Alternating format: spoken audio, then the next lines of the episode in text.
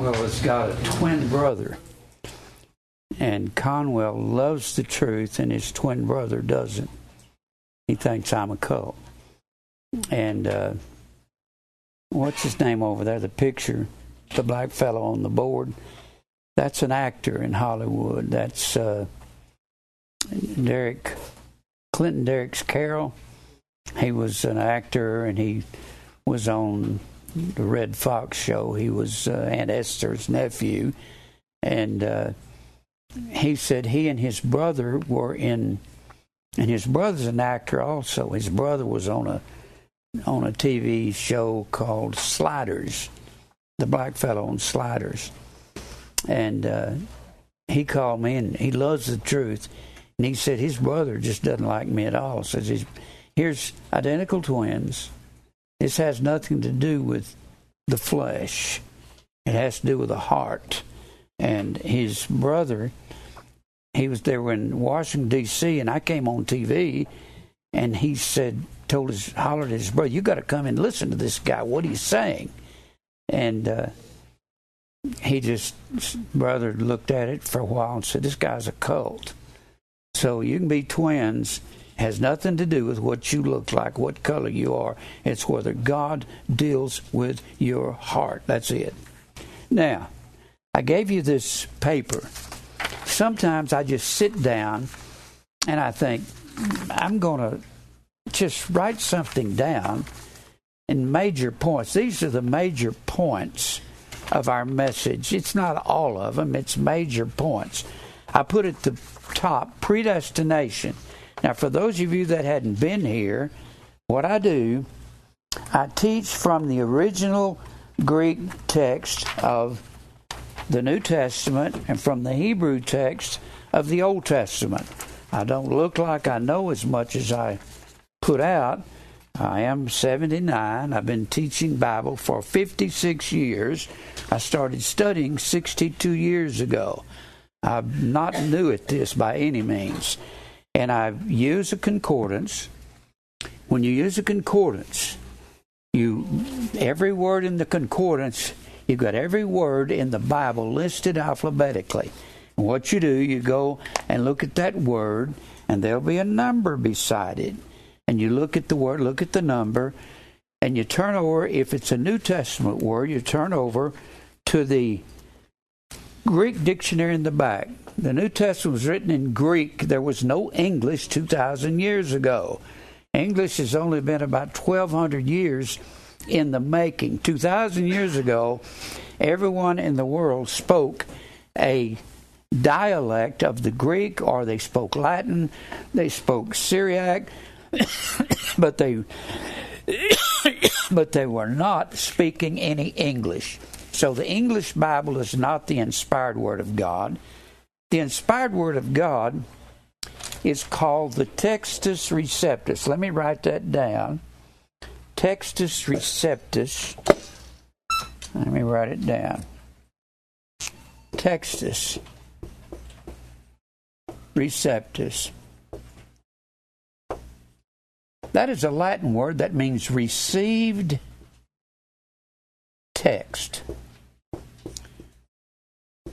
And that is where the King James Bible comes from. Let me get another pen. This is where the King James comes from.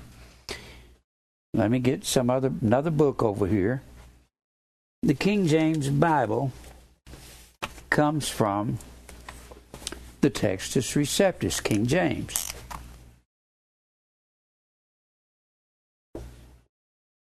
All these other Bibles, particularly the NIV, the NIV, and the uh, and all the other Bibles, the the Revised Standard Version, the New England Bible, and the rest of them come from a text that's not this text. It's called the Westcott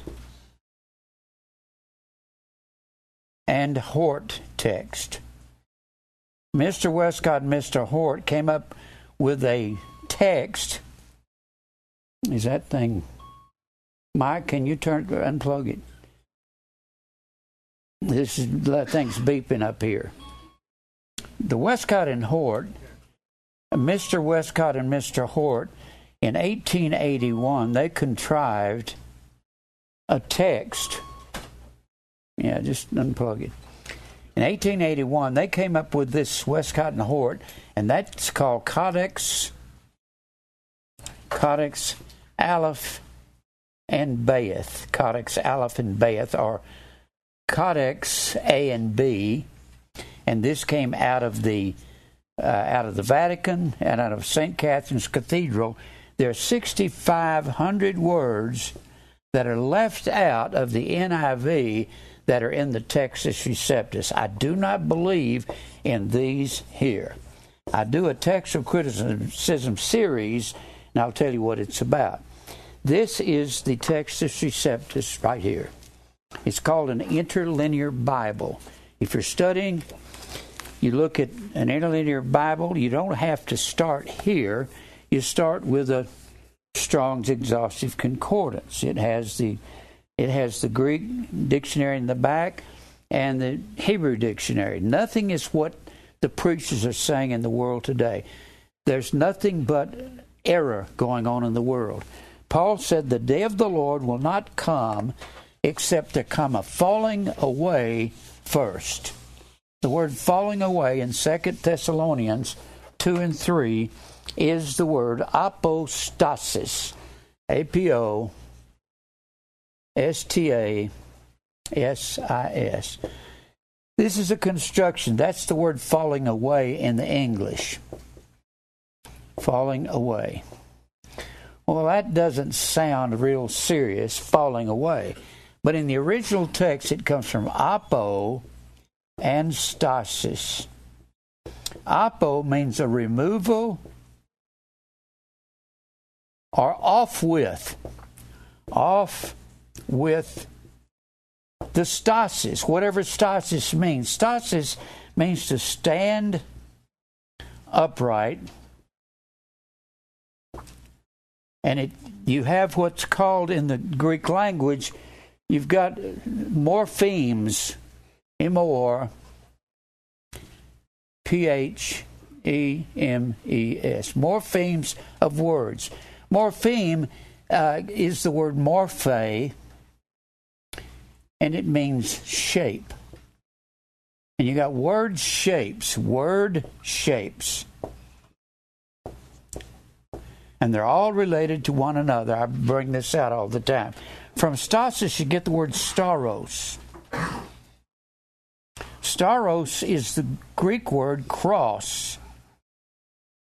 And from that, you get the word stauroo, S T A U R O O. And that is the word crucify. And the Bible speaks, and I put that on your note there, down there, uh, that there has to be, you got it in here somewhere, there has to be a daily cross. I got it in the notes. These are the basic things we teach along with some other things.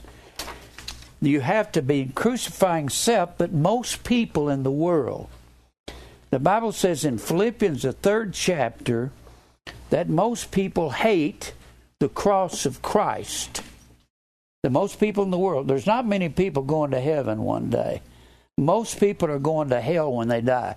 If you're never interested in the truth, you're going to hell one day. If God never makes you interested, you can't go to heaven. There's no way to heaven. You say, I'm young and I, I got plenty of time to go. The longer you live without the truth, the harder your heart gets. That's what the Bible teaches. So, men hate the cross of Christ over in Philippians, the third chapter, because the Bible says their God is their belly. Their God is their belly. The belly was the place of all sensual desires. The desires of the senses. This was what was called an Epicurean term. When we say Epicurean, they were one of the most popular philosophies in the world in the first century. You had two real popular philosophies the Stoics and the Epicureans. They would philosophize and sit around and say things that were ridiculous. Well, the Epicurean says that the belly wasn't just the stomach, it was the place of all the things you desire. And the Bible says men hate this daily cross because their God is this desire to fulfill self. That's why I've got on this paper here there has to be death to self, daily cross down at the bottom left hand corner, daily cross, self denial, being hated by the world. You'll be hated if you get a hold of the fact that Christmas is Christ's Mass, it's Roman Catholicism, and it was against the law to celebrate Christmas 300 years ago in America. But if you slide along with everyone, put up your Christmas tree and see, isn't it beautiful? Isn't it all fascinating? Yeah, it's fascinating, all right. And it is of the devil, it's not of God. It is the Mass of Roman Catholicism. I don't know why nobody else could see that. When I was 12 years old, I was watching the midnight mass in Fort Worth, Texas. My father bought a TV. Never seen any movies in a house. He bought an eight-inch TV, little bitty thing, great big box, rabbit ears. We had two stations, CBS and NBC, and the Pope would come on on, on Christmas Eve, and I would sit there saying Christmas, Christ Mass. Is this Catholicism? That's exactly what it is. And the Mass is eating human flesh, supposedly eating the literal body of Christ. And they get that out of John 6. Jesus said, Except you eat my flesh and drink my blood, you don't have any life in you. Eat flesh and drink blood was an ancient idiom. Jesus turns around and tells people what eat flesh and drink blood means. It was a, it was a saying, a figure of speech. And he says, My flesh is meat indeed, and my blood is drink indeed. So eat flesh and drink blood means to eat and flesh, eat and drink of indeed, whatever that is. Well, that word indeed in the original Greek text is the word alethes, A L E T H E S. And it comes from the word A L E T H E I A. Aletheia means of truth. And aletheia is the word truth. So if you tell the truth, you're going to be eating flesh and drinking blood. This word truth, aletheia, comes from the word lanthano. Lanthano means to hide. We're not going to hide anything here. We're going to tell the truth to hide, conceal, or lie hid. Lie hid.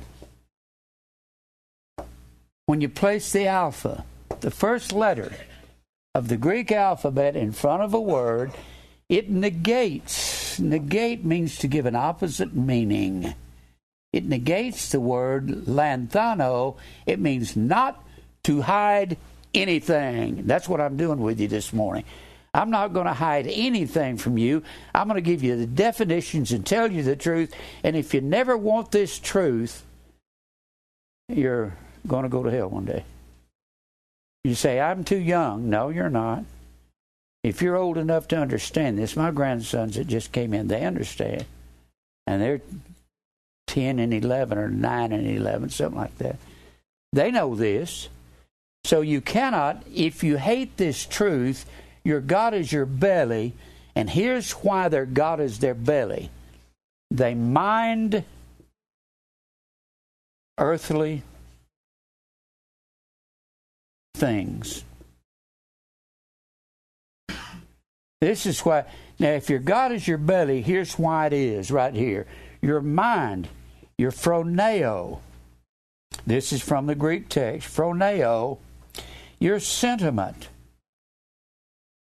your feelings, your feelings, the things that make you feel something.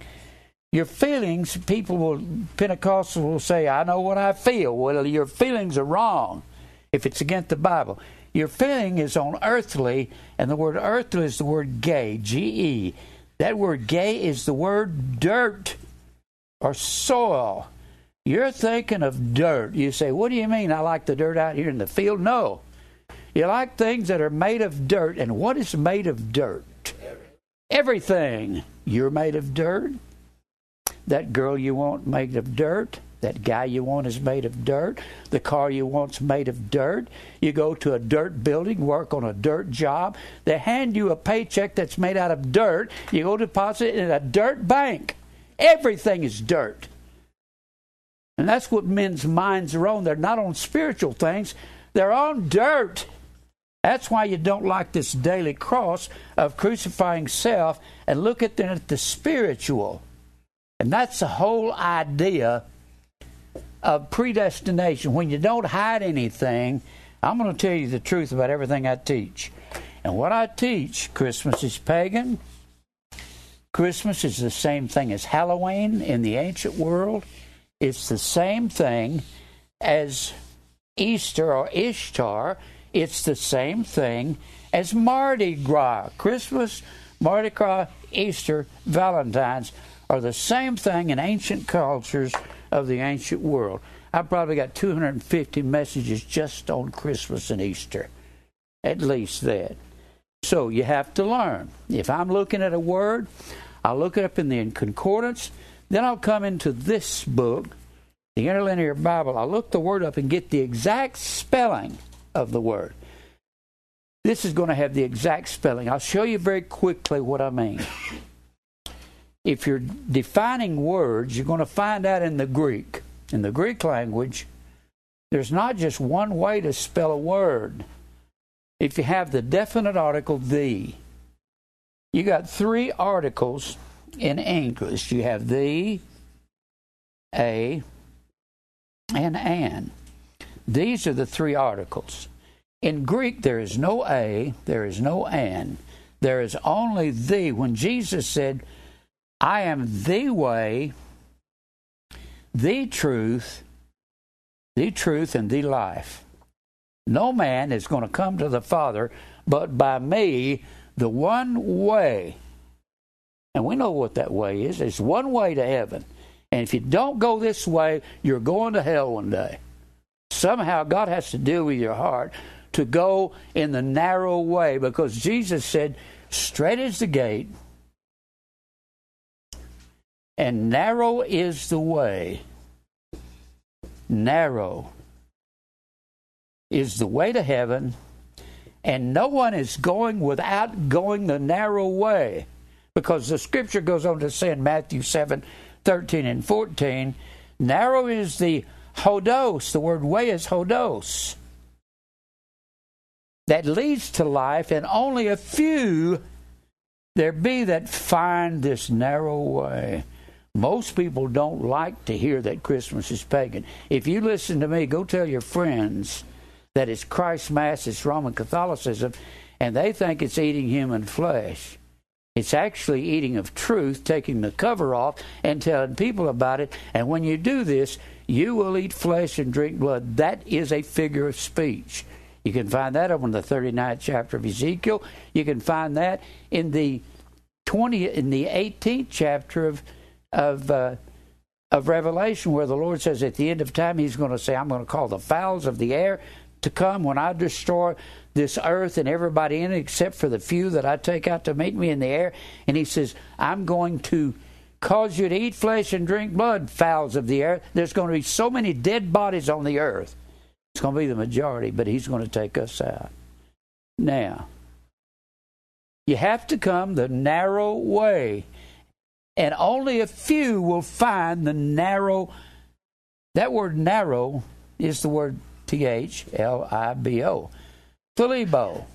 That is the verb form of the noun T H L I P S I S. Thalipsis is the is the word every time you find the word tribulation. Paul said after they tried to kill him at Lystra, he said, We must, through much tribulation, enter the kingdom of heaven. You're not going to heaven if you're not going through tribulation for the truth. You can say, Well, I'm just out here having fun. Go ahead, go to it. If you belong to God and you're predestinated elect, you can't get away from this message. You hear this this morning? You'll never get away from it. I don't care who you are and how old you are how young you are. You can't get away from it. You'll be mad at it for somebody telling you Christmas is heathenism and for somebody telling you God does not love everybody. He absolutely does not love everybody. I got t shirts. I got about three t shirts that says on the front and the back, God does not love everybody. And it angers people out in public. And I'm just waiting for them to say something. I had a guy say the at the post office, What's that on your shirt? You saying God doesn't love everybody. I said, He said He didn't. He said He loved Jacob and hated Esau before either one were born, before either one had done any good or evil. And he just grumbled and moaned and and just kind of stomped away. He's probably about my age, old man. And he wanted to argue with God. I said, You're an ignorant old man. I walked away from him. Now, that's what predestination is about. The Bible says whom he did foreknow. If you belong to God, he foreknew you before the foundation of the world. And he's got something for you, and this is not free will. We don't believe in free will. We don't believe the choice is up to you to go to heaven. Everybody that's in here, you've already been chosen for heaven or hell before the foundation of the world. If you belong to God, You'll listen to this message. If you don't belong to God, you won't. You'll walk out that door, ignore what I said, and go on your way and finally go to hell one day. That's everybody that's alive. Everybody. You're either ordained for heaven or ordained for hell. This is all finished. Known unto God are all his works from the beginning of the world over there in the 15th chapter of Acts. He knows all his works. And he's doing everything. You got that on your paper there there in Ecclesiastes 3:14, that right in the middle of it, I said everything is the will of God. Ecclesiastes 3:14 says, "I know that whatsoever God doeth, it shall be forever." But forever is not our word forever, which means from now on. That's not it. Forever there in Ecclesiastes 3:14 is the word O W L A M. That word means it always has been before the foundation of the world, and it always will be. I'm not trying to convince anybody to believe that Christmas is pagan. I'm not trying to get anybody to believe that you have to be in the narrow way. I'm telling you that if you belong to God, you'll get in the narrow way. You'll say, I want that way. Without that way, there is no way to heaven. Jesus said, I am that way. But you have, when you believe God, it's something else we believe. You just say a word to me, and all of a sudden I think of the Greek word. All of a sudden, when I say believe, I think of faith. Because in the Greek, you have a noun. A noun is a person, place, or thing. I'll teach you a little bit of English along the way. Most of it's 8th to 12th grade English. You, it's a noun or a verb. The verb form of the the verb form is believe. It's the word P I S T E U O, and faith is the word P I S T I S, pistis. And when you get to the word unbelief, unbelief is the word A P I S T I S. The alpha privative negates the word, gives an opposite meaning. Unbelief means no faith. That's what it means. You don't and believe is a verb, and a verb show action. You got action verbs, and you got being verbs. Being verbs be, is, is, am, are, was, were, are. You can write these down. These are your being verbs, or your helping verbs. Be as am, are, was, were, being, been. Now, I learned these in about the eighth grade in 1953. Now, remember, being, been, have, has, had, has, had. These are good to write down. Have, has, had, do, does, did, shall, will, should, would, do, does, did, shall, will, should, would, may, might,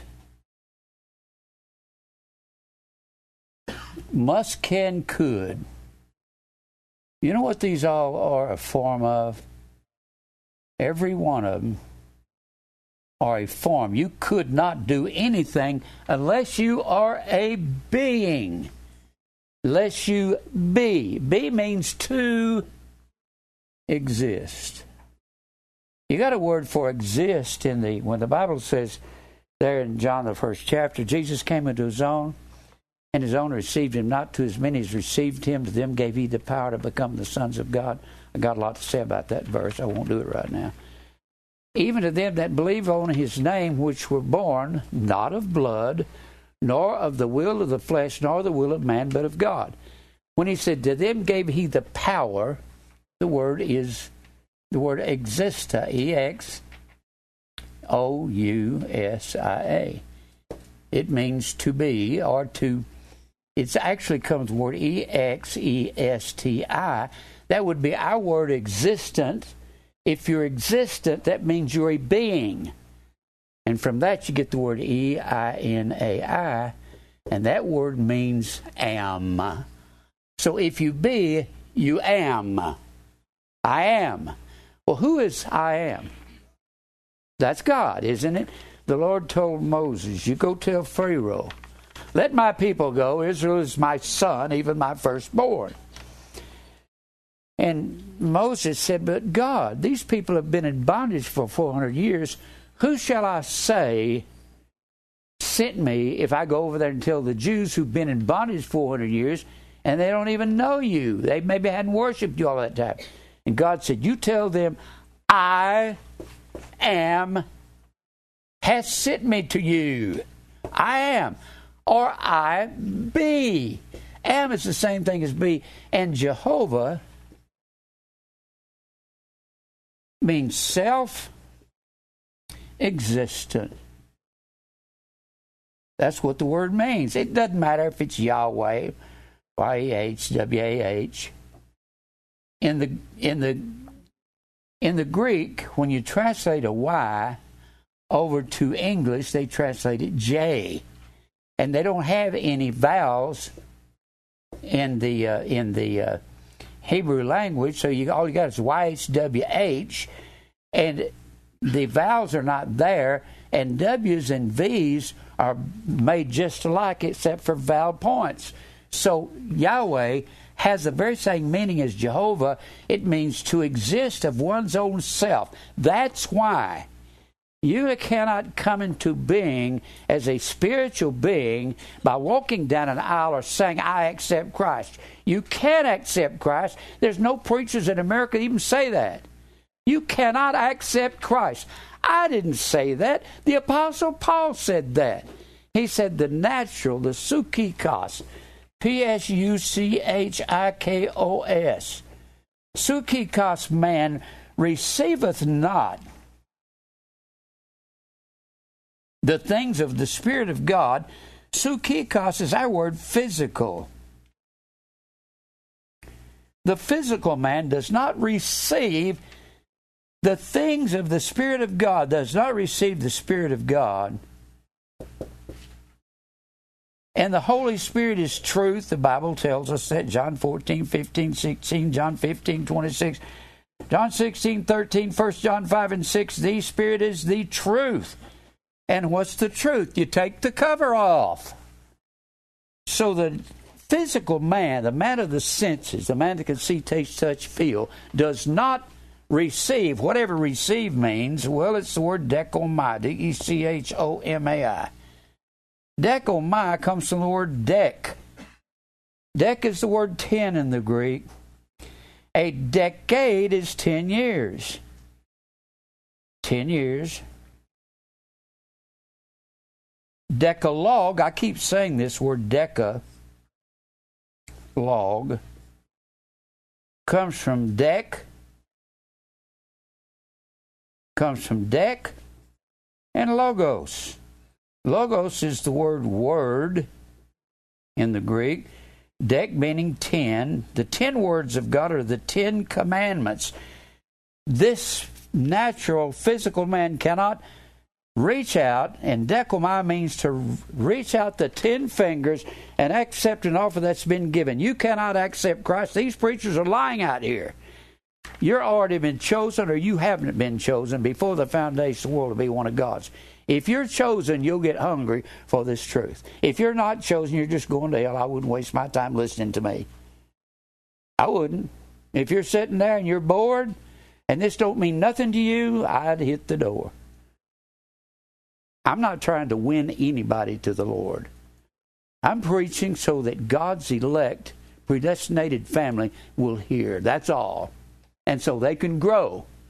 I'm not looking for numbers. We don't care how many people. We don't even believe in get saved. There's no such thing as get saved. Saved is the word sozo.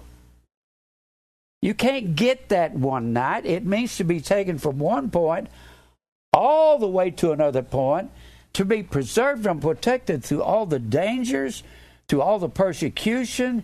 And God will begin this thing in us, and He will finish it in us. He that hath begun a good work in you will perform it till the day of Jesus Christ. You either belong to God or you don't. I don't care how old you are. If you're old enough to understand what I'm saying, you're old enough to go to hell. You know that? And you will go there. If you're never interested, God has to give you an interest in the Word. You heard these testimonies, these people? You have to be interested.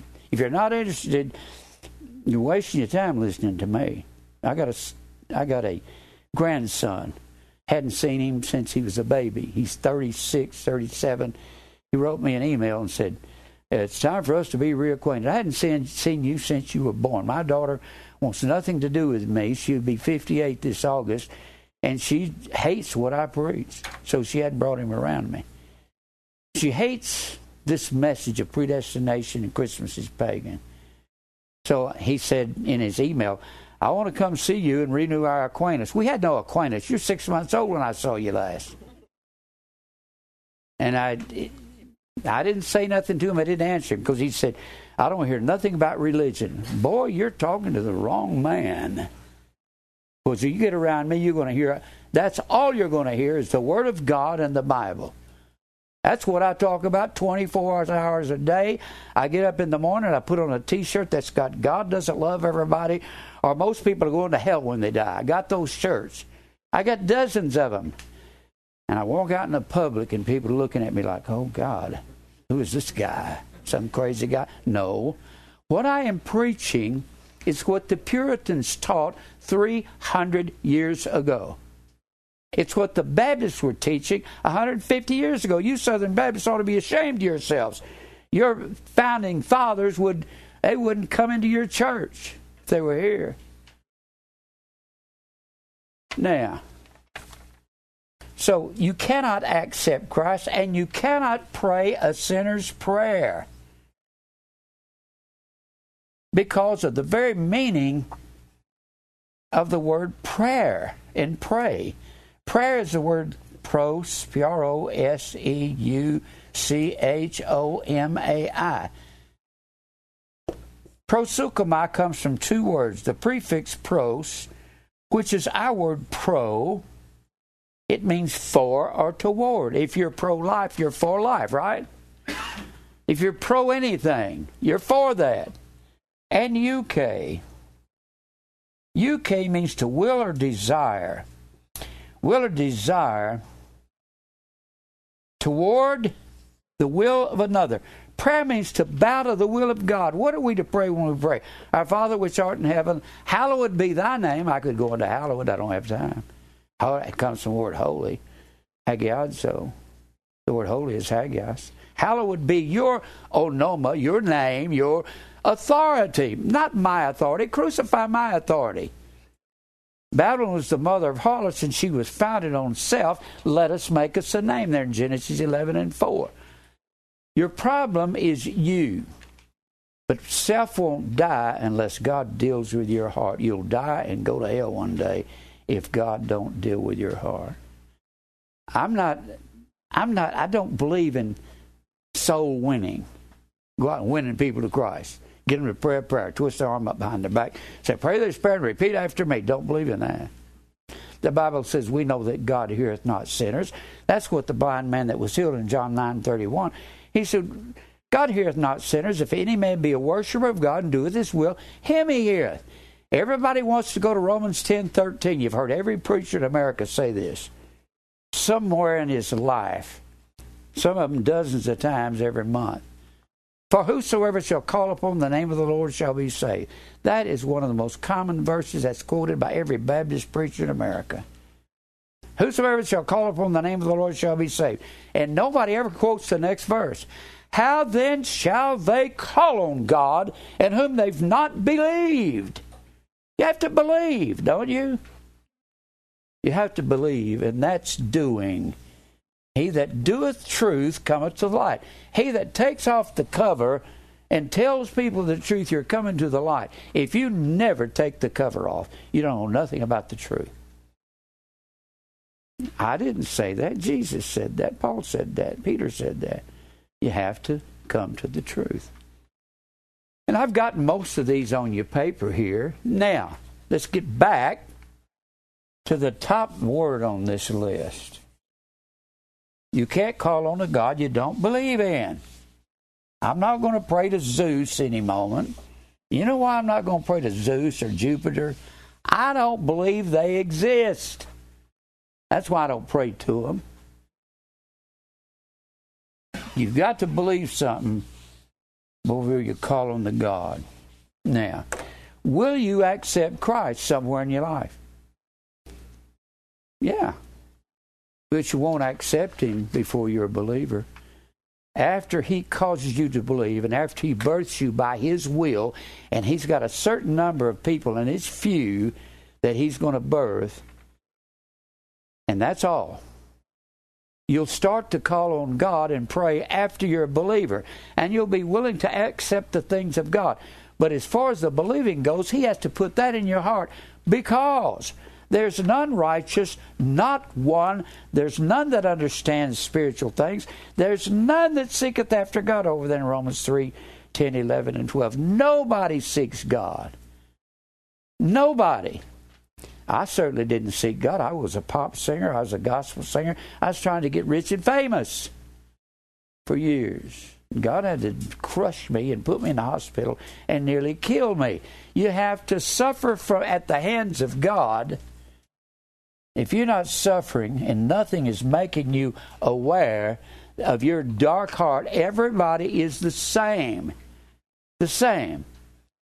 Everybody has sinned. All have sinned and come short of the glory of God. There's none that seeks God. Nobody wants the truth when it starts. Most people here didn't want it when they first heard it. There is an exact defined truth according to the original text, not according. I use the King James Bible because it comes from the original text. If you listen to my tapes very long, you'll get to where you know most of these words, won't they? Won't they? They'll know them. You know most of them, don't you? Most everything that I've said, you know it, don't you? It's like I'm up here repeating myself. Y'all know this, don't you? You know most everything I'm saying, don't you? Absolutely, John says. And Conwell back there, he listens all the time. You know what I'm saying, don't you? I know you know that. Gracie knows what I'm saying. She's been studying for 20 something years. And everybody that's been around a long time, I know Scott knows, he preaches all this same stuff in Spanish every Tuesday night. Come and see him if you can understand Spanish. All right? Now, let's get back to what we believe. I put up here predestination, and I put grace right beside it because predestination is grace. The word grace is the word charis. Charis means unmerited favor. The reason it means unmerited favor because none seeks after God. None seeks God if God ever gets a hold of you, it'll have to be God because it'll be His grace that picked you out before the foundation of the world. He hath chosen us in Him before the foundation of the world that we should be holy and without blame before Him in love. He's chosen us to be holy. That's before the world began, without blame. He has chosen us to be hagios and without blame, amomos. Without blame means innocent. And I think of innocent, what do you think? What's the word you think of? Anybody? Huh? Well, naqi would be Old Testament Hebrew. Innocent. I'm thinking of justify. Whom he did foreknow, he also did predestinate to be conformed to the image of his Son and whom he did predestinate, them he also called. And whom he called, them he also justified. And whom he justified, them he also glorified. Justify is the word D I K A I O O. It means to render innocent, which you are, which you are chosen, eklegomai, Lego is the verb form of logos, which is the word word, and we were chosen Lego for the word before ek. Ek means out or before. Before the world began, we were chosen to be holy, hagios, pure, single. And from hagios, we get the word hagiadzo, H A G I A Z O, and that is the word hallowed Hallowed be thy name. Lord, get rid of my onoma, my name. That's the word name in the Greek. It's the word shem in the Hebrew. Get rid of my onoma, my authority. Lord, cause me to stop doing what I'm doing and cause me to live righteously for you because I didn't live righteously for the Lord when I was in the music business music business is a diversion from the truth, isn't it? It diverts you from the truth because you start telling musicians God doesn't love everybody and predestination is true, and you're going to go to hell if you're not in the narrow way. And they ain't going to like that. Music people don't like that at all. I don't believe country music is first cousin to, well, I guess I do. Started to say first cousin to gospel music because they say that on these TV shows. Well, country music and gospel music go together. Yes, I was at the bar and I was running around on my baby, and I saw a woman in there and took off my ring. Yeah, that's really Christian, isn't it? Stupid. when they say that stuff, that's idiocy. Now, I'm saying something, I forgot what I said.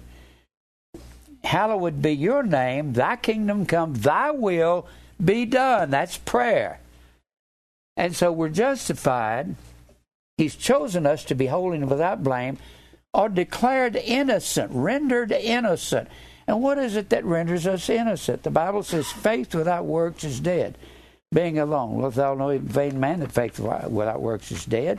Can you see how that Abraham was justified by faith, by works, and not by faith only? Justified. He was rendered innocent by what he did. The Lord said, Take that young boy, that, I, that Isaac, Take him on the mountain up there and kill him. And God had already promised him all the world's going to be blessed through Isaac. The scripture tells us that Abraham said, Yes, sir, I'll do that. He went up there with full intentions of killing Isaac.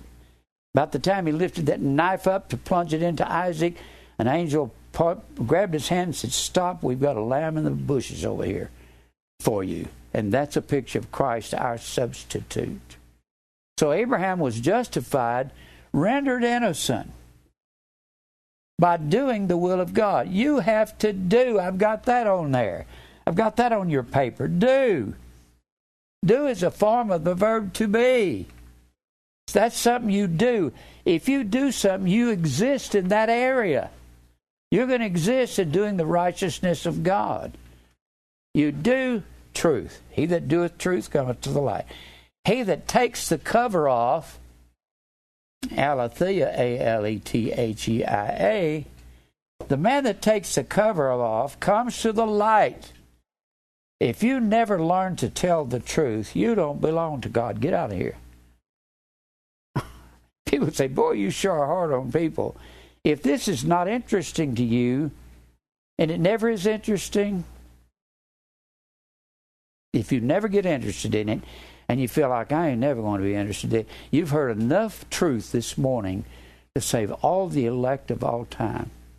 I don't even have to preach anymore if I can get this in the ears of every person alive all the elect will come, and that'll be a few, and most of the people will go into hell because they'll hear me and say, That guy's crazy. That's why people think I'm crazy the first time they hear me because they never heard this before. They never heard Christmas and Easter and Mardi Gras are all the same in the ancient world under different cultures. They're the same thing.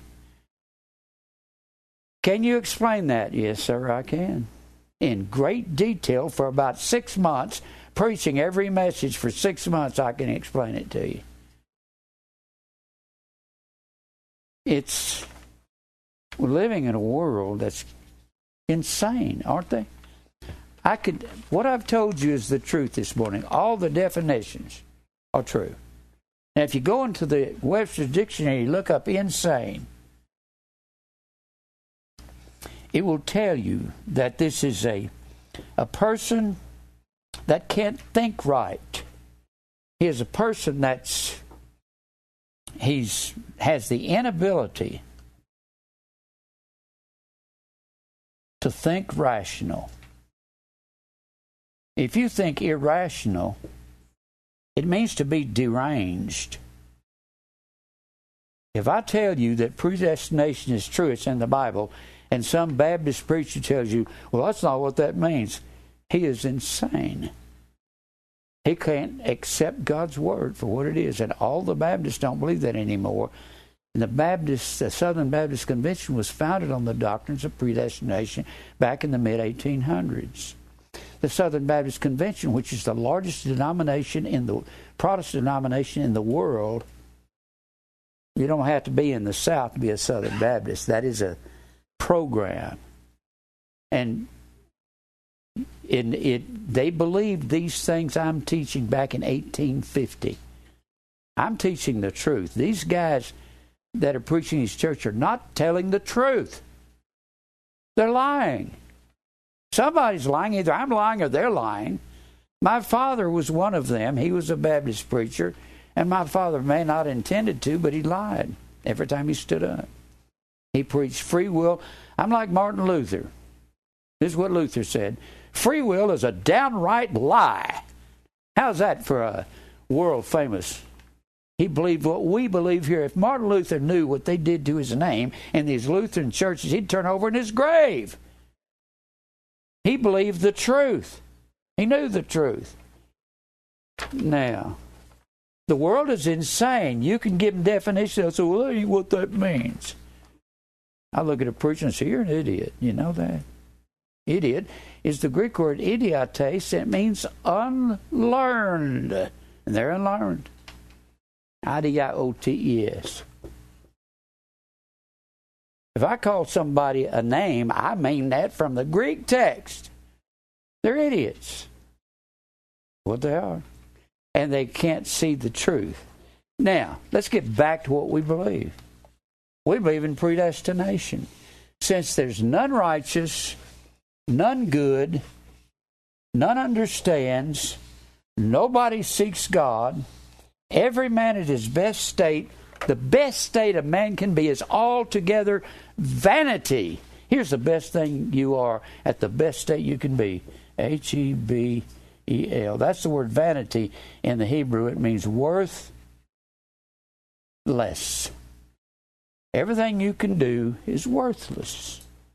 The Bible says over there in, in Isaiah 64 7, there's none that calleth upon thy name that stirreth up himself to take hold of thee. Nobody prays a prayer to take hold of God.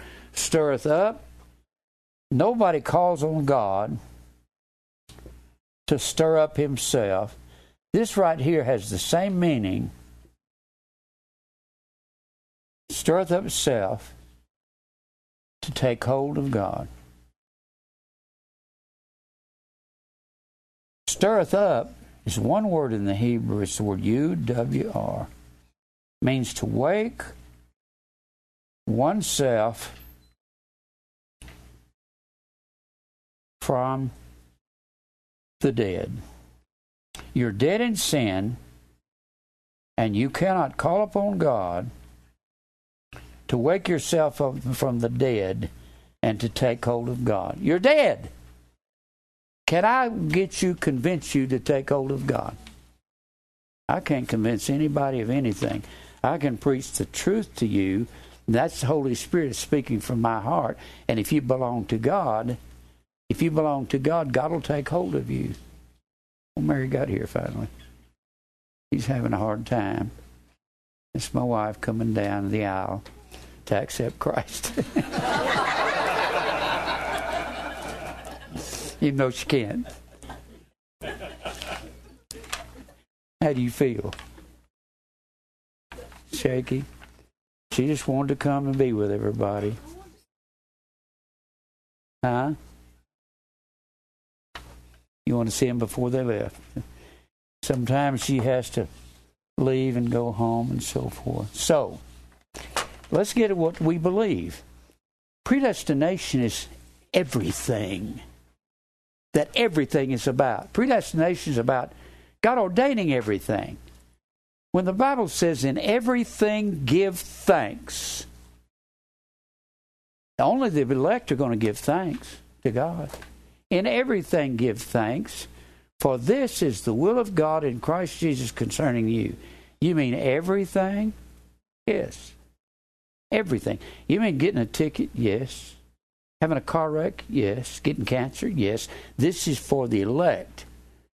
If you're not elect, you're elected to obey, obey God, to obedience. And if you're not elect, you're not going to want this message. You're going to say, I don't like that. He's limit. He's limiting that. No, I'm not limiting God's atonement. God limited his own atonement. Husbands, love your wives as Christ loved the church and gave himself for her. It says in Ephesians 5:25 it says husbands you love your wives as Christ loved the church. Now the church is the wife isn't it? Isn't it? And is the bride of Christ? The church is not an it. It's a her and then it says Christ loved the church and gave himself for it says it. You mean they're going to the translators are going to translate the wife, the church to an it and gave himself for it. It doesn't say it in the Greek text. It says A U T eta. Anytime you see a, a word end with eta, it's feminine gender the translators were messed up. Half the translators Roman Catholic, and half of the translators of the King James Bible were Protestants, and they had a knockdown drag out in the translating room when they released the King James Bible in 1611. That's you mean I do I have to study these Greek words? It's best for you that you do. And if you don't have time to look them up, you come here and sit down. I'll lamb out before you all year long I'll give you the culture, the customs, the idioms, the metaphors, figures of speech. I know I don't look like I know this much, but I do. And that's not even a boast.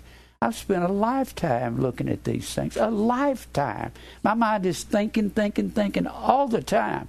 You can't quit thinking about these things if you learn them. Can you? You can't. Can you, Gwen? Can you ever quit? You can't thinking about them, can you? You just cannot. Huh? you think about it when you take a bath. God, Christ died for her. It's a particular wife. Before the foundation of the world, God had from the beginning chosen you to salvation through sanctification of the Spirit and belief of the truth. Sanctification has a meaning. Hagiadzo. Oh, that's the same word as holy. Sanctification of the Spirit. Oh, that's the truth. That's the truth. Remember, truth. Oh, that's taking the cover off, isn't it? Take the cover off and tell people the truth. Sanctify comes from hagios. And God hath from the beginning, from the beginning, from beginning, chosen you the salvation through sanctification. Hagiadzo comes from hagios, which is the word holy, and that means to be single or pure. And God's going to have to put you through the fire to burn self out of you, to make you give up to Him. What do you mean, burn self? Well, you're made up of two people when you're a believer. You have the inner man, which is Christ, and they have the outer man, which is self that hates the cross of Christ, that says, Take your cross and die daily. I got it on here. But men hate the cross of Christ because they like dirt, don't they? Did I like dirt? There was a time when I wanted a new car. I drive an 18 year old car and I just don't care. You know why I bought new cars? I bought a brand new 1987 town car in 1987. Boy, it was beautiful. It was gorgeous. It had a carriage roof on it, blue, and it was special edition. Had pinstripes on it, had had white leather interior. And I used to think I got the prettiest town car in town. Somebody drive up beside me in a town car and say, "Well, you got a town car, but ain't like mine." That's the way I felt. You ever felt that way? I don't want cars after I tell them all these truths. I don't want any new cars. They're not going to like my car if they look at me and say, I hate you, Jim Brown, but I like your car. You can have diamond rings. You can have anything, and you tell them the truth. Just make life cheaper on yourself. Don't go around buying a bunch of stuff to show off yourself. That means self hasn't died off yet. Self has to die. If any man will come after me, let him deny himself. Paul said, Who's going to deliver me from the body of this death? Talking about self or the flesh. You know how you get rid of this flesh? Get sick a lot, like me, Mary, and get old, and this flesh will come to a place I, I want to go be with the Lord. I'm tired of living. I've told people that, they say, You're going to commit suicide? No. I'm going to preach till I die. But I'm tired of this flesh. Don't you get tired of it, old people? Don't you, Ken? The flesh is hard to deal with, isn't it? Some of us have got a lot of health problems. Jesse's got a ton of health problems. I've got them. Mary's got them. A lot of you have got them. I'm tired of wrestling with health issues and with doctors and nurses. Oh, yes, I do preach to them anytime I go in. When I had those clots on my lungs, they had me in the hospital. I preached to every doctor that come in. I said, Doc, let me ask you a question. They'd say, Well, Yeah, what is it? Did you know it was against the law to celebrate Christmas 300 years ago in America? It looked like I slapped him in the face. They went, No, I'm not familiar with that. The nurses would come in, I'd ask them that. I'd tell them, give them some Greek word. You know what that means? And they'd just be bumfuzzled. They didn't know what to say to me. I do that everywhere. I don't mean that in a boast. You know what will give you the the heads up over these people? Learn these words, and if you watch these DVDs, you'll learn them, and just give them to them when you're out in public. Well, that's a Greek word, so and so. I check out at the grocery store, and little girl one day, several years ago, she had joy on her name tag. I said, "You know what your name is in Greek?" She said, "What?" I said, "It's the word charis." And we get the word chara from that, which is the word joy. And the word grace is charis. I said, Can I call you grace when I come back through? I'll tell them stuff like that. They'll go, oh, oh, oh, yeah. That's all they know to say.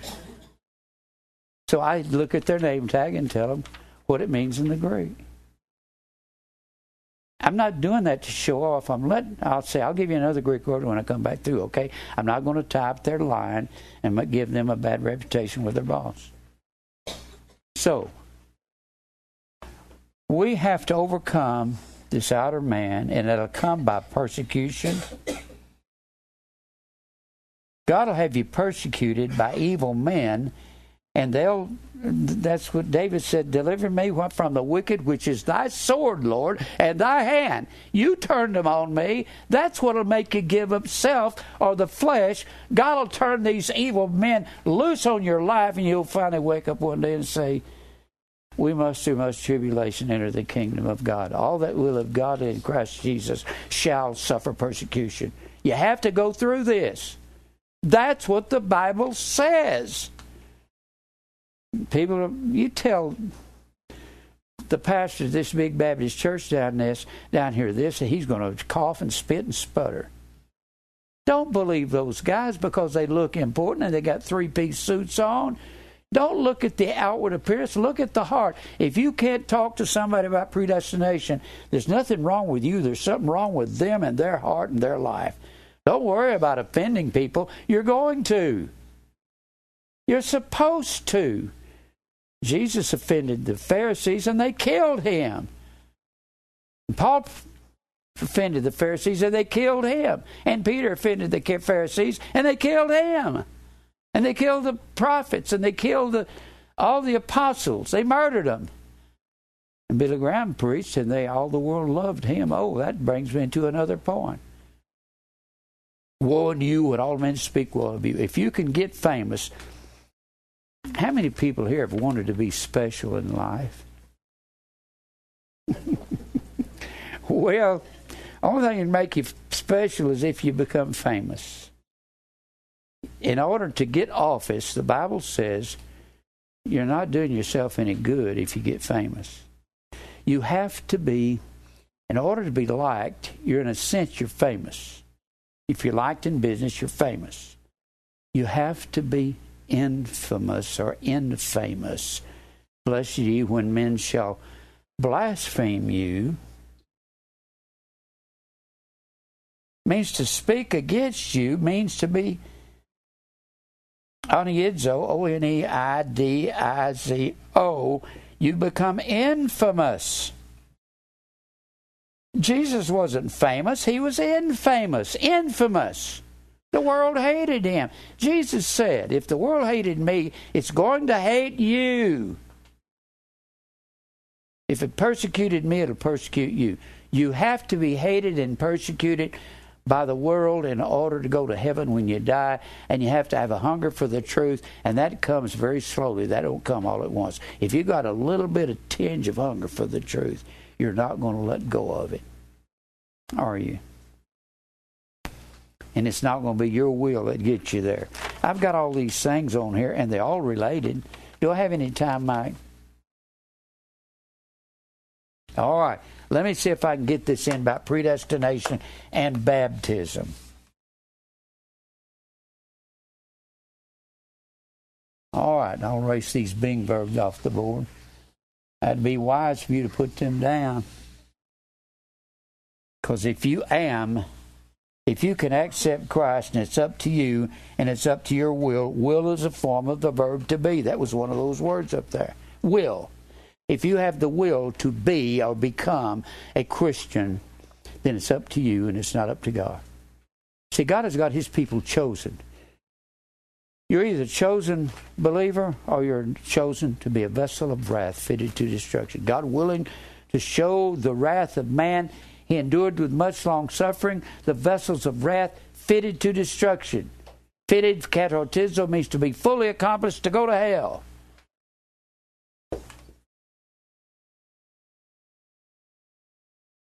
Fitted, katartizo, fully accomplished, Romans 9.22. You're either fully accomplished for hell and there's no other option. None. You're not. You can't say, "Well, I'm just stepping off this merry-go-round, and I don't want to be fitted for heaven or hell." Well, I'm sorry, but you are. Everybody here is fitted for one or the other, and those that are fitted for heaven are interested in the words of the Scripture. Blessed are they that hunger and thirst after righteousness; they'll be filled. You'll be filled if you're looking for the truth. And you'll only be looking for the truth if you belong to God before the world began. The only way. The Bible says, For whom he did foreknow. Whom? Whom is a people? People try to come up with Romans 8 and 29 and say, For what he foreknew. It doesn't say what, but did God know what? Well, I guess he did. He declared what. But Romans 8 and 29 does not say for what God foreknew would happen. Doesn't say that. It says for whom? Whose? Masculine gender, singular. There is a people and they're individuals that God foreknew. It, we get it is the word whom he did foreknow, prognosko. To know, gnosko, intimately ahead of time. God knew his family before the world. Nobody's going to believe this message except the elect, the predestinated elect. Most of the people here are having a hard time with that. You know how I know? Because you're trying to convince your kinfolks to believe God. You don't have to convince your kinfolks. All you do is say it to them twice. After the second admonition, reject them, leave them alone. They subvert their, themselves and they're heretics.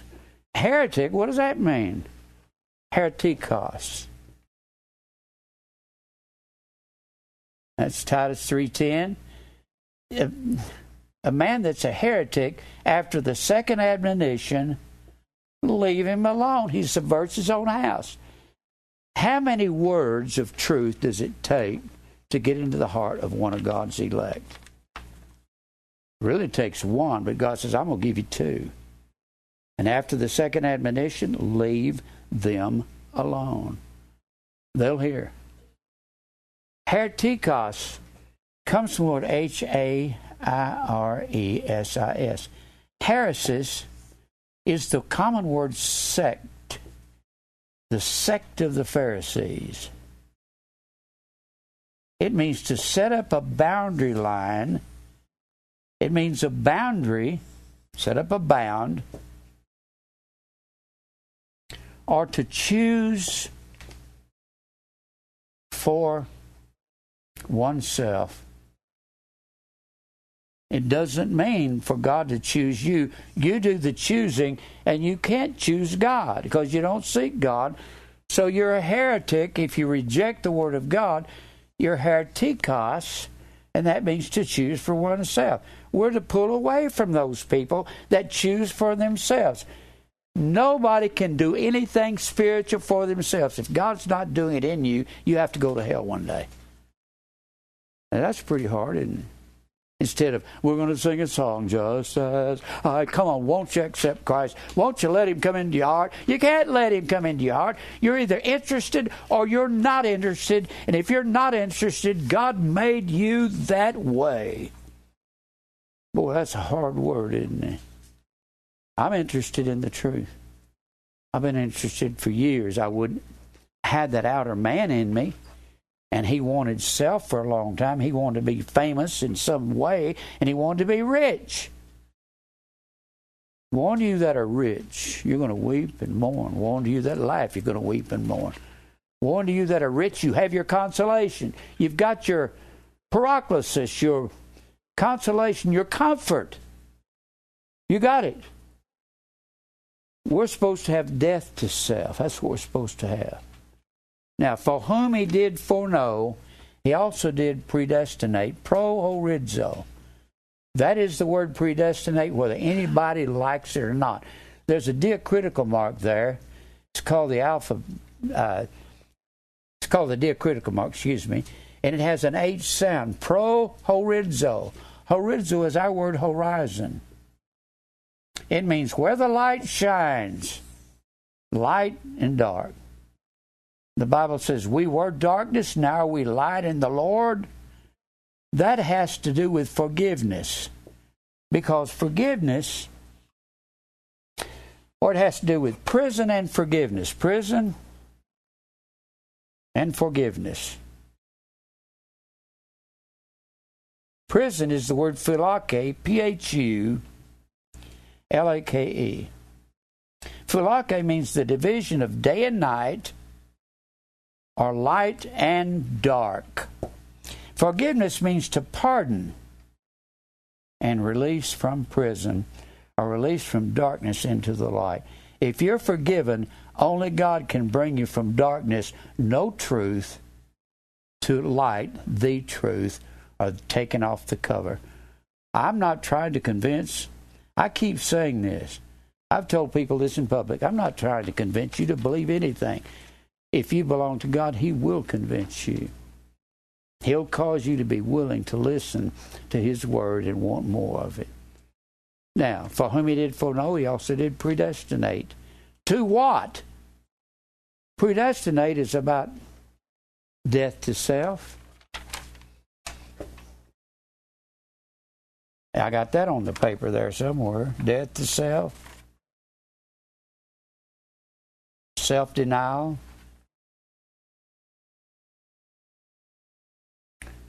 Daily cross. I've got that on there. You can find that. Got it down here at the bottom, left hand bottom of the page.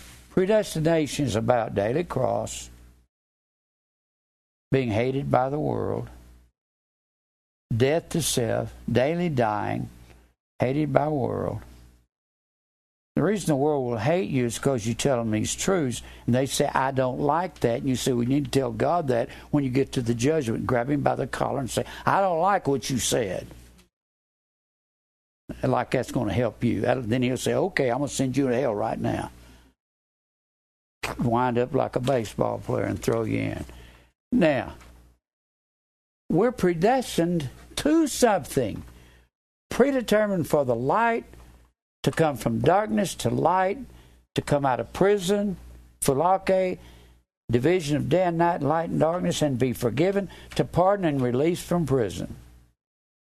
If you come out of prison, you can't release yourself from prison, can you?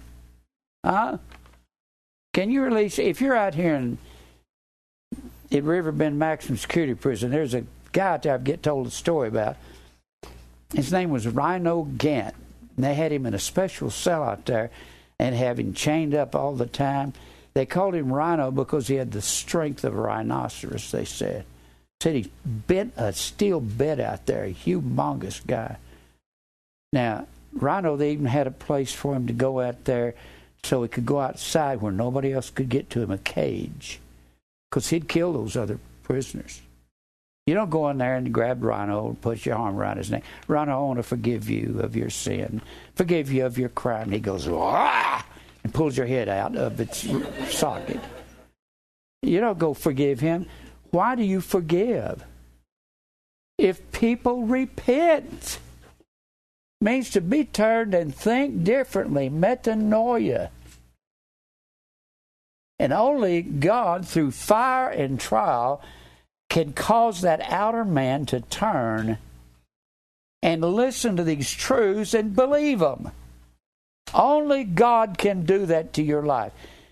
If you're not interested, if you can say, Lord, make me interested, cause me to be interested, that's the first step.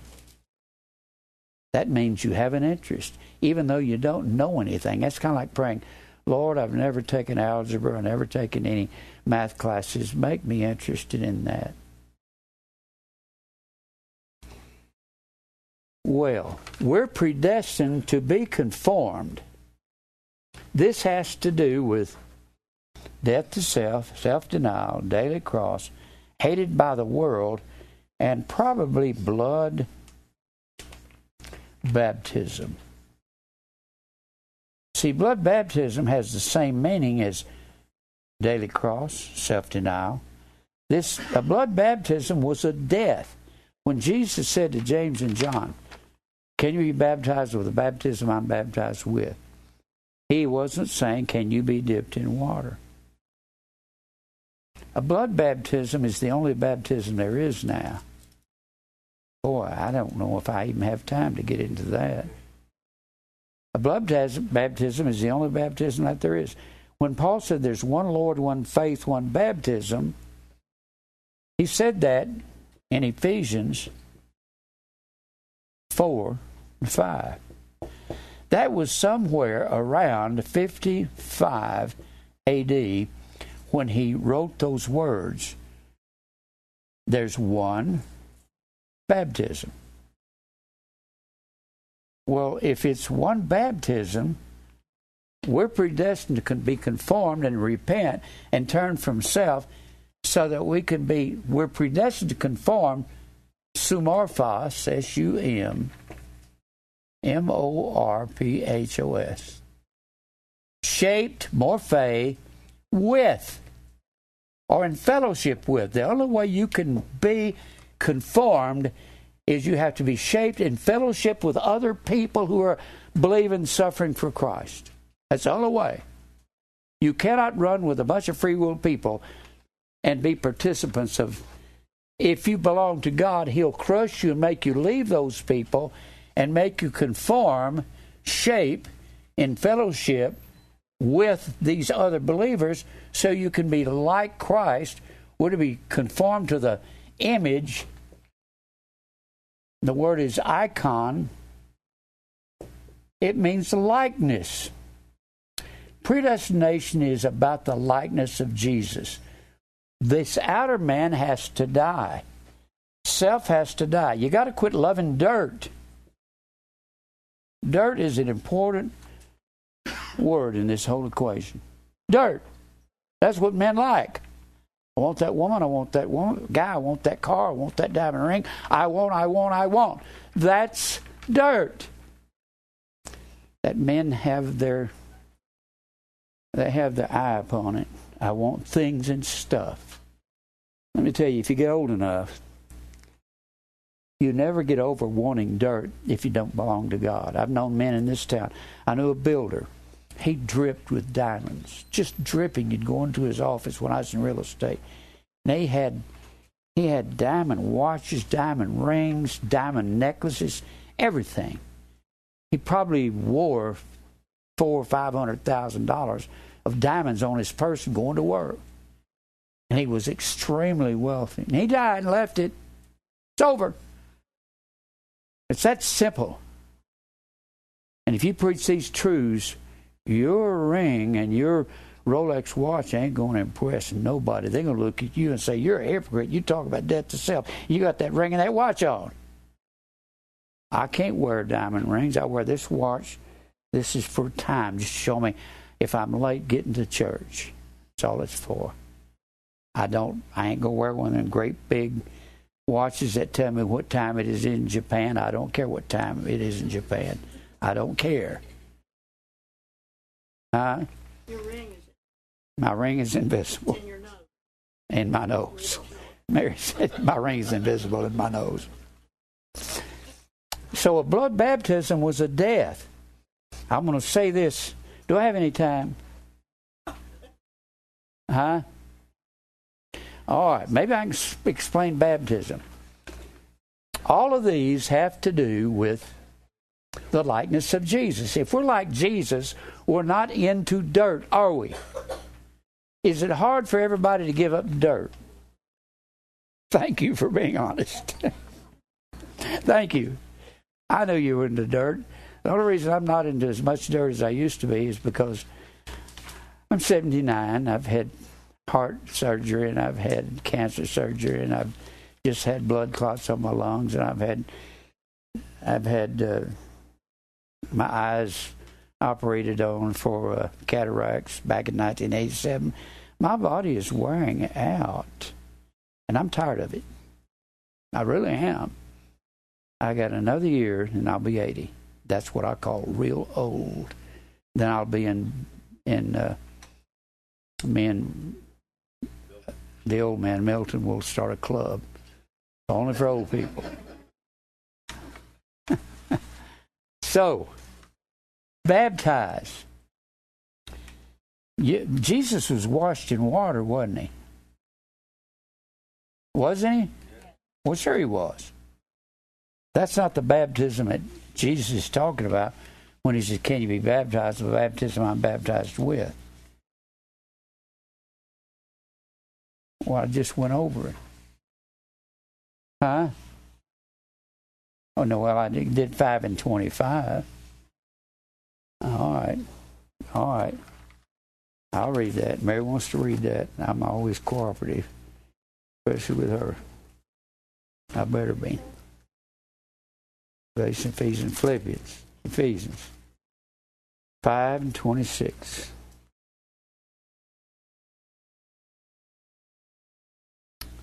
Husbands, love your wives as Christ loved the church and gave himself for her, that he might sanctify and cleanse it with the washing of water by the word. It's not literal water, it's living water. Living water. When Jesus told the woman at the well in John 6, I have a water that you, if you drink, you'll never thirst again. And she said, How can you get this? He said, called it living water. And she's at the Jacob's well in northern Israel, and the well is deep. She said, The well is deep. You don't even have anything to draw with. He said, I'm not talking about Jacob's well water. They said anything that was flowing was living water. He said, I'm talking about the Holy Spirit. That's the living water that He washes us. So Jesus has washed His water, but baptize comes from two words baptizo and bapto. This has to do with predestination, conformed to the likeness of Christ. It has to do with death to self, daily cross, self denial, being hated by the world. That's what this has to do with. Baptize, baptizo means to whelm. Boy, that's an important word, whelm.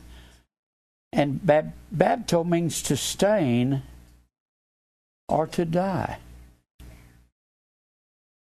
To whelm does not mean to dip. If you whelm something, to overwhelm something means to cover it with something. And to cover, when you look in Strong's, it'll say to cover. You cover with an outer source, you cover with a fluid, and it means to cover with a stain or a dye. And a blood baptism was a death in the first century. When Jesus asked James and John, Can you be baptized with the baptism I'm baptized with? He was saying, Can you die the death?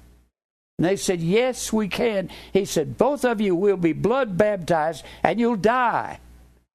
They both died as martyrs.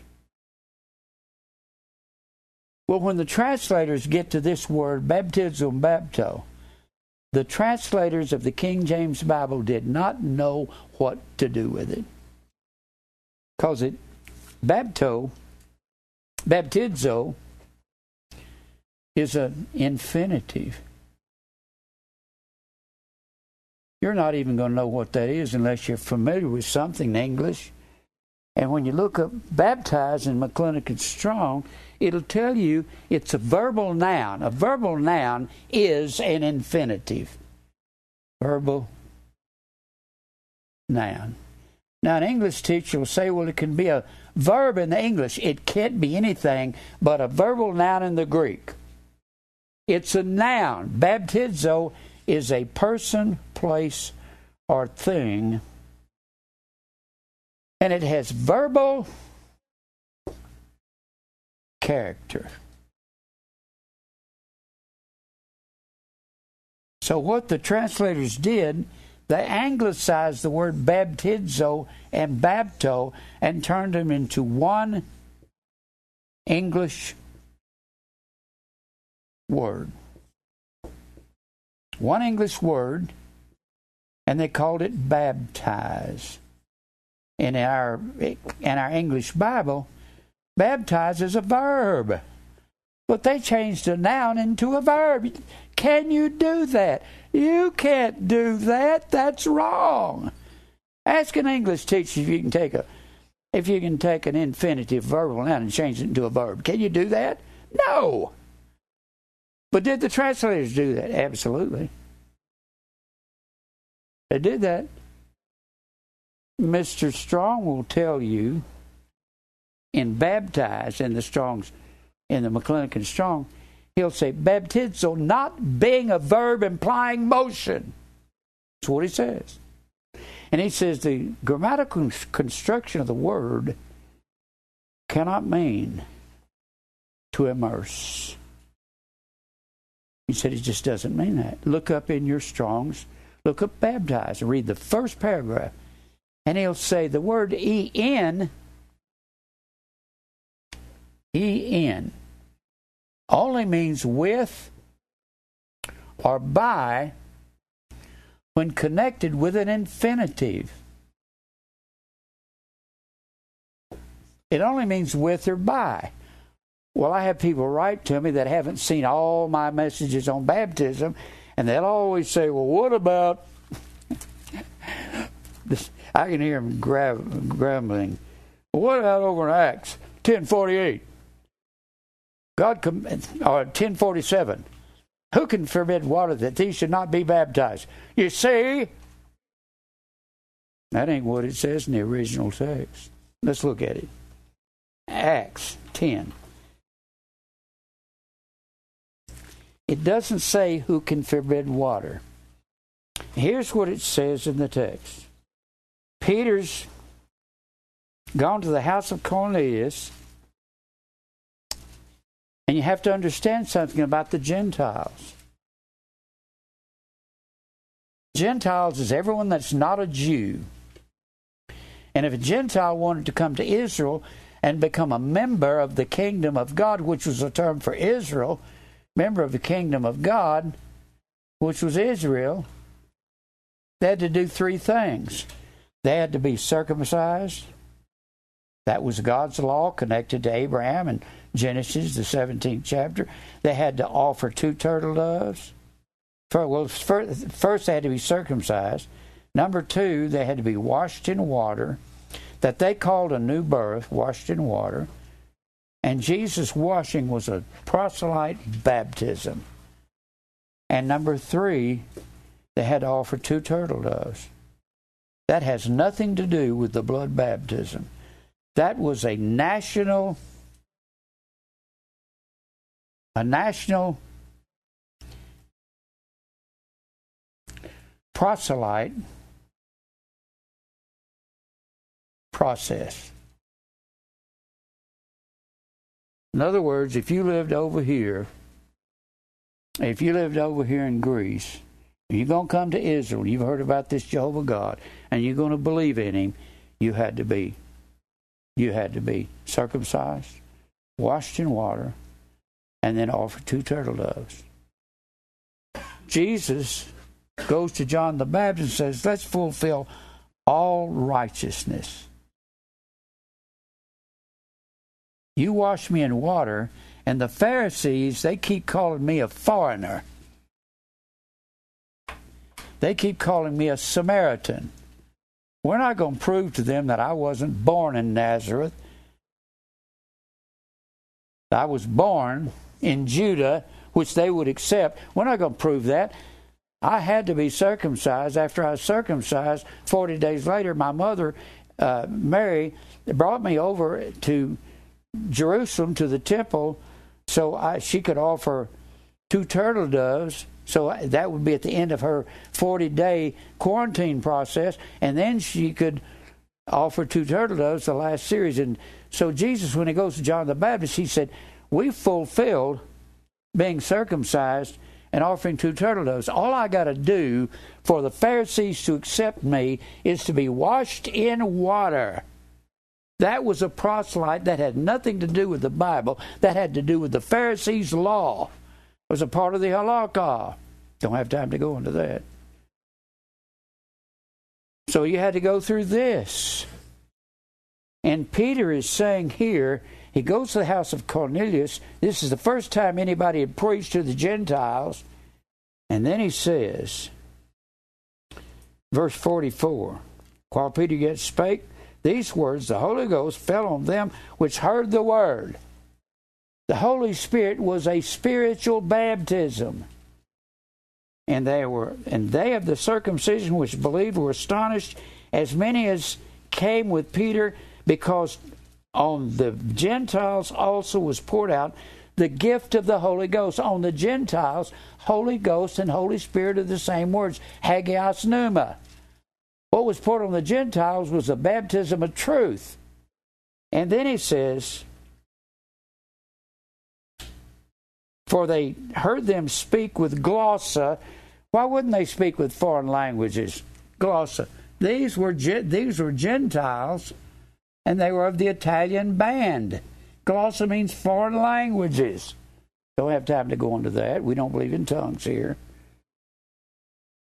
For they heard them speak with glossa and magnify God. Then answered Peter. This is the verse everybody writes me about. Can any forbid water? You going to forbid water, Jim Brown? That's not what it says. It says not in the original text, not they water forbid because these were Gentiles, and we don't want them getting involved in the rituals that are no longer required by God. They were nailed to the cross, Colossians 2:14. It says, "Not the water forbid," and forbid is not a verb. It's an infinitive. What it means, not the water dam. Dam the water up and stop it from going to the Gentiles. They won't think they have to be baptized with the Holy Spirit. If we continue that, that was nailed to the cross with Christ in Colossians 2.14, blotting out the handwriting of ordinances, which was against us. It was contrary to us, took it out of the way, nailing it to his cross. There were two handwritings, one on tables of stone in the Old Testament inside the Ark of the Covenant, Here's the temple. Here's the veil. There's the Ark of the Covenant. The law is written on tables of stone here.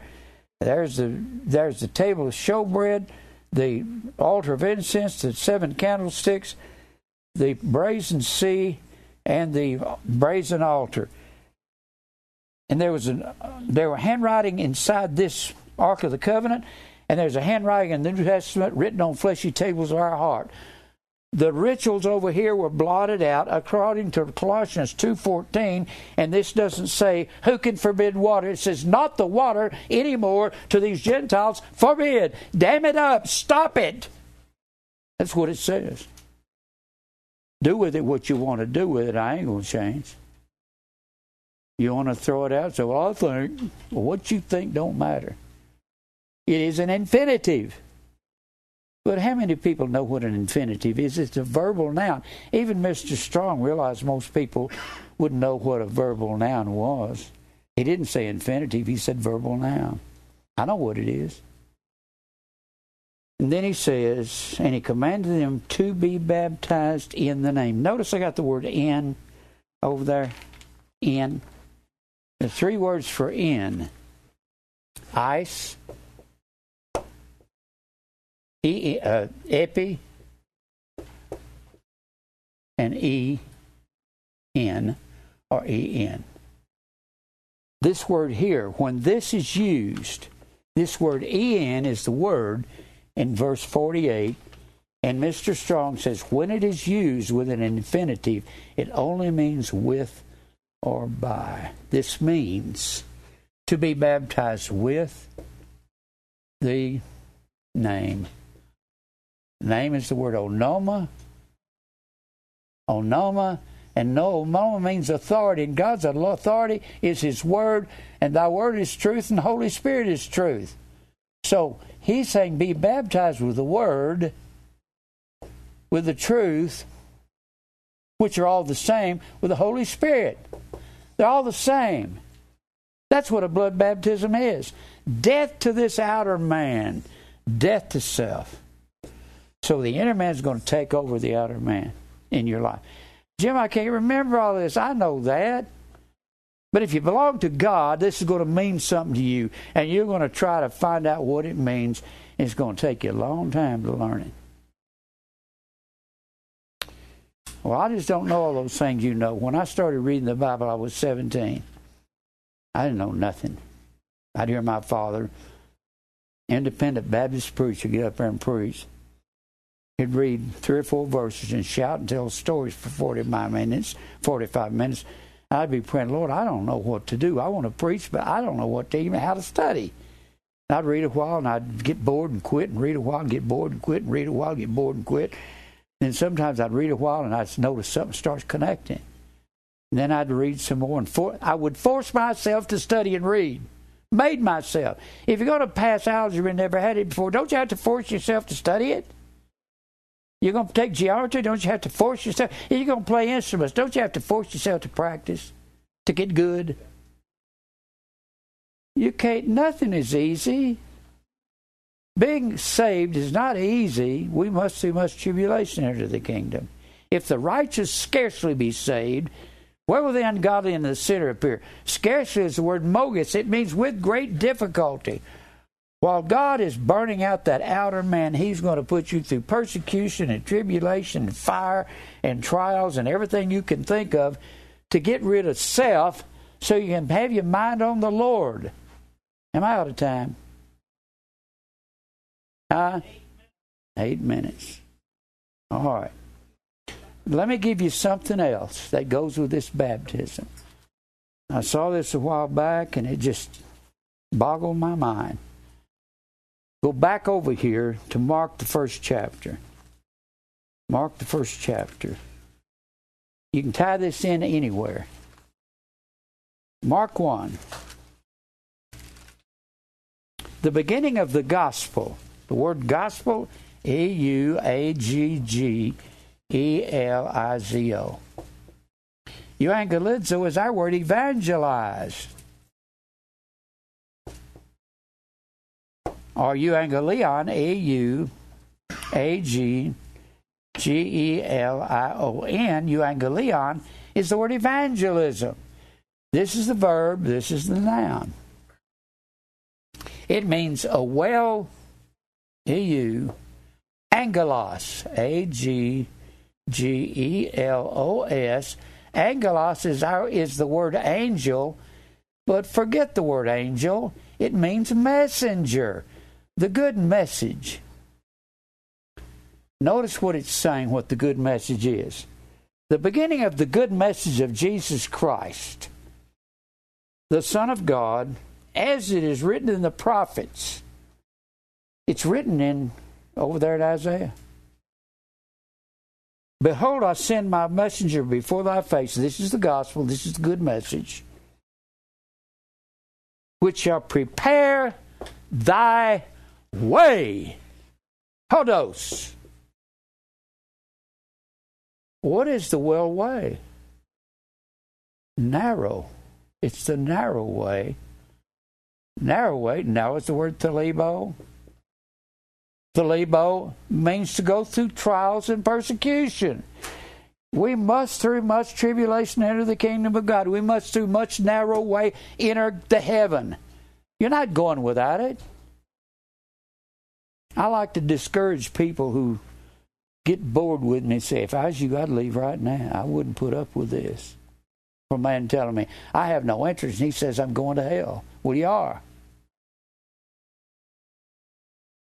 And he says, the way is the voice of one crying in the wilderness, prepare you the way of the Lord. That's the gospel.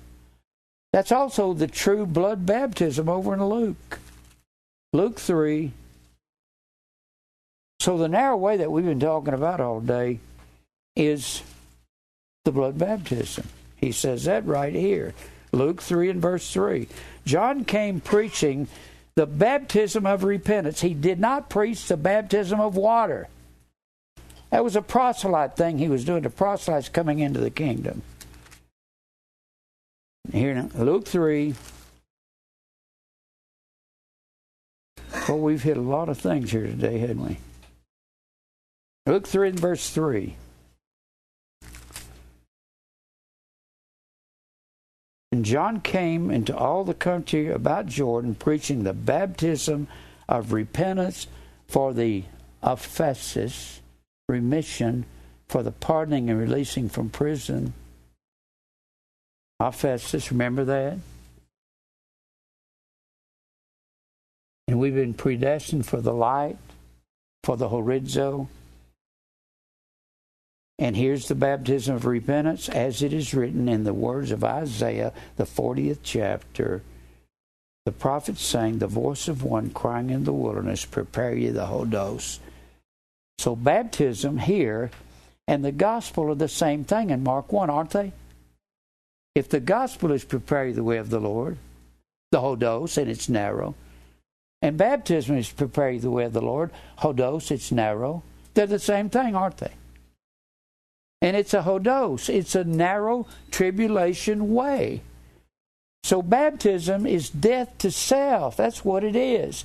It's not this thing that Peter said, not the water anymore, forbid. It's been nailed to the cross with Christ. I got a lot more to say on that. I just don't have time. If you're not interested, you've wasted your time being here today. If I was you, I'd just leave here and go on to hell. What I do. Because that's where you're going. If you have no interest in the truth, if you're not interested in if you are, we'll help you. But if you're not, may God have mercy on your soul, and He won't. As I said, I'm not trying to get people to believe. I've got so many things on this paper, I just thought I'd put basic why it's necessary is because none seeks after God. Baptism is Holy Ghost and fire.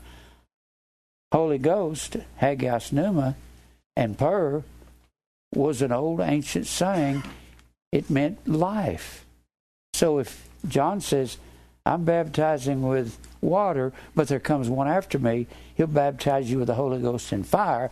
And after Jesus resurrects from the dead, he goes and tells the apostles in the 28th chapter of Matthew 18 and 19 go into all the world and teach all nations, baptizing them in that word is the word ice or ease, E I S. It means to sink into and not come out of. Then Peter says in Acts 2:38, repent and be baptized in the name. That's the word epi. It doesn't mean to sink into anything. It means to cover with the onoma, the authority of God. And we talked about en over there with those infinitives in Acts 10 47 48. And doesn't mean move into and come out of. So whenever anybody comes up, they want to dip somebody in water, sprinkle water on them. The sprinkling is close to it because we are elected to obedience in the sprinkling of blood. So the Methodists are closer if they can only get some blood and sprinkle it on you, but that won't do good unless it's Jesus' blood, okay? It's a spiritual baptism. I don't know what else to say. I needed to go to the Testament. Drinking of a cup meant to undergo a death. Jesus said, This is the New Testament in my blood. Testament is the word diatheke. It means to come to life after dying. We die daily, don't we? But a testament is of no there in Hebrews 9 16.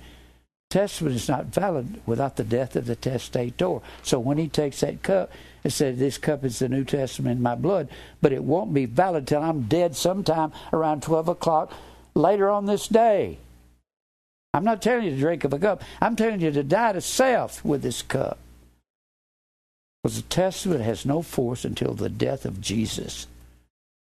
So when he said, This is the New Testament of my blood, they were they were drinking the last Passover and it was grape juice in there, but he wouldn't tell them to drink grape juice, and he was saying, "When I'm dead, everybody pass around grape juice." He said, "Drink the cup, which is death to self." Right? I'm out. Am I out of time, Mike? I want to go through spiritual Israel. We don't believe in pre-trib rapture. We don't believe in a millennium. That's all garbage. Everything the church is preaching is false doctrine. Everything. They won't go to the original text. They won't go to the what the Pharisees believe. They won't go to anything. We're in the apostasy right now. Well, that's where we are. It's the church is falling away from truth. Let's pray. Lord, thank you for your word. Thank you for truth. Lord, I pray you'll convict the elect here today, even those that are here new, if they belong to you, cause their heart to hunger. We'll praise you for everything. Fight our battles. Lead us to your elect family, and we'll give you praise in Christ's name. Amen.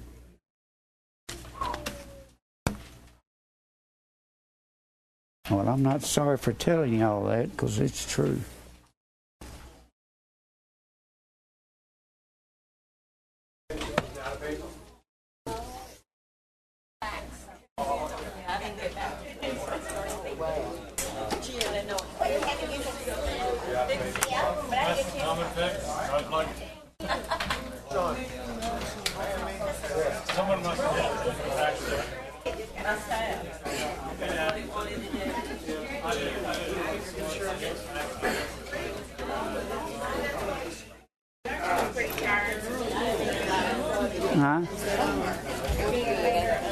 Turn it off. Why? Did you mention my book? I forgot to. Uh, hey, attention! Attention! Do we have one here? Huh? Hey, everybody! Attention! Mary has got a book that she hadn't written. She's clipped it off of the internet. It's really interesting. It's a lot of sayings. Do we have one over here? Huh? This is Mary's collection of quotations. It's got quotations by by John Calvin and Martin Luther and Arthur Pink. Uh, the strongest people make time to help others, even if they're struggling with their own personal problems. Uh, repentance is not when you cry. Repentance is when you change.